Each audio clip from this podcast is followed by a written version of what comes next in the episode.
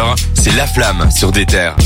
T-Max 560, un excellent titre euh, du projet de Maes qui s'appelle Real Vie 3.0 qu'on avait pas mal chroniqué au moment de sa sortie puisque c'était euh, le gros blockbuster de novembre.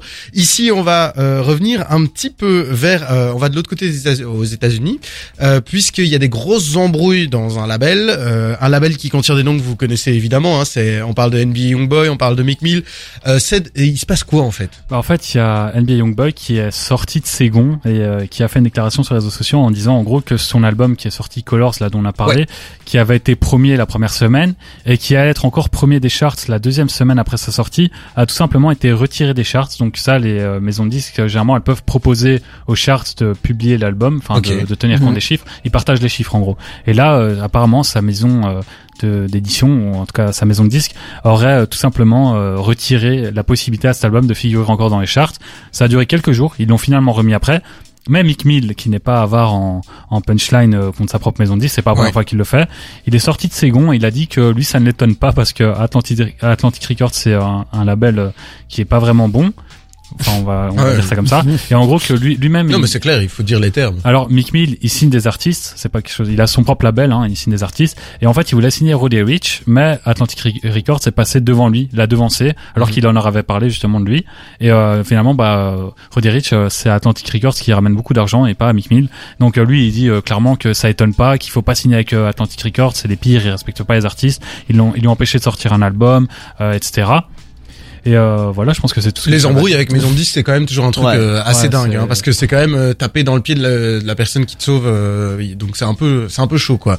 C'est, c'est toujours le reflet de- d'une situation très très tendue, quoi. Exactement. Et du coup, dans les autres news, il y a euh, Eminem qui rentre dans le rock, and- euh, rock and roll Hall of Fame. Ouais. C'est pas le premier. hein. Il y a beaucoup de rappeurs qui sont rentrés. On l'a raconté. euh, Enfin, on en a parlé récemment. Il y avait Jay Z qui était rentré. Mhm. Alors, le rock and roll Hall of Fame, c'est euh, une espèce d'institution, mais c'est également un musée, Ouais. euh, version physique aux États-Unis, euh, qui euh, qui donne, euh, de la- enfin, qui met en lumière ou bien qui archive euh, certains artistes qui ont marqué le rock. Et euh, voilà, apparemment Eminem aurait marqué le rock. C'est Ouais. surtout au niveau de l'attitude, je pense, plutôt que. Ouais, il y a, bah, il y, a, il y a un de ces morceaux euh, euh, Sing for the Moment, là, qui est un remix de Aerosmith. Oui. Voilà, je dis pas que c'est pour ça que du coup il est Ouais, dans l'histoire du rock, mais, pense- voilà, c'est un gros, c'est un gros parce que, morceau voilà. Le rap, on dit souvent que c'est le nouveau rock, en tout cas Oui. au niveau de l'attitude. Bien sûr. Et c'est vrai qu'Eminem est un des Les pionniers du rap.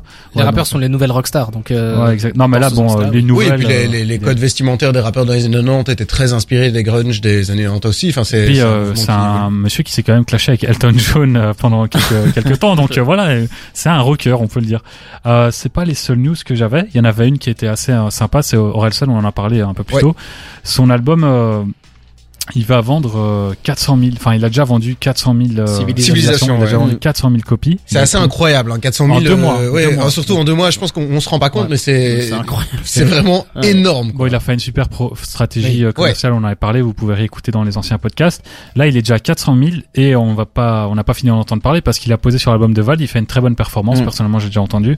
Donc euh, je crois que ça va encore mettre en lumière un peu plus Orelsan pour ceux qui euh, n'ont pas encore écouté. Et puis c'est un album qui se réécoute, euh, donc je pense que les Ouais. gens vont rester dessus pendant quelques temps. Et, Quoi. et du coup là, il a 100 000 euh, ventes d'être 10 de diamant et ce serait le 10 de diamant le plus rapide de l'histoire du rap. C'est incroyable, incroyable. Bah, c'est vrai que bah, l'appui du physique là-dessus fait beaucoup Ouais, parce que forcément en stream tu sais faire beaucoup, mais si t'as pas une grosse base de physique, tu sais pas Ouais. vendre autant. Après, Ouais. après c'est les chiffres pour le rap actuel. Hein. Je pense que IAM à l'époque ils font plus de ventes Bien que sûr, ça, mais euh, Ouais. 10 de diamant à l'époque c'était 1 million ou 2 millions de ventes. Donc ça. euh, les, Mm. les standards ont changé, mais pour les standards actuels c'est le 10 de diamant le plus rapide de l'histoire du rap. Et Merci, c'est super euh, précis en tout cas. Une pour, autre euh, ça. bonne nouvelle, c'est Jossman, Lil Baby et Leader qui ont qui ont finalisé leur album, ou en tout cas qui le finalisent actuellement et ils vont bientôt sortir. Ah ben moi je suis bouillant. Hein. Par contre euh, pour Jossman là, euh, moi je, je suis désolé, mon cerveau a filtré. Jossman est passé, il est resté là quoi. Bah, il y a Lil Durk que j'adore et Lil Baby aussi, il y aura des bangers. Donc euh, franchement, que de la bonne Mhm. musique qui va sortir et on, on en reparlera dans cette émission. Ah ben trop bien, merci beaucoup pour euh, ce petit tour euh, de l'actualité express, c'était super intéressant. Ici, euh, je propose que on se fasse une petite découverte. Une... On le fait chaque semaine de toute façon. On a envie de vous faire de découvrir des semaine. trucs. Jawad, c'est toi qui veux nous faire découvrir un truc ce soir. Cette semaine, ça va être Bébé Jacques qui a sorti son album cette semaine, et là, ça va être le titre Opium. On s'écoute ça et puis on, on en discute juste après? À tout de suite.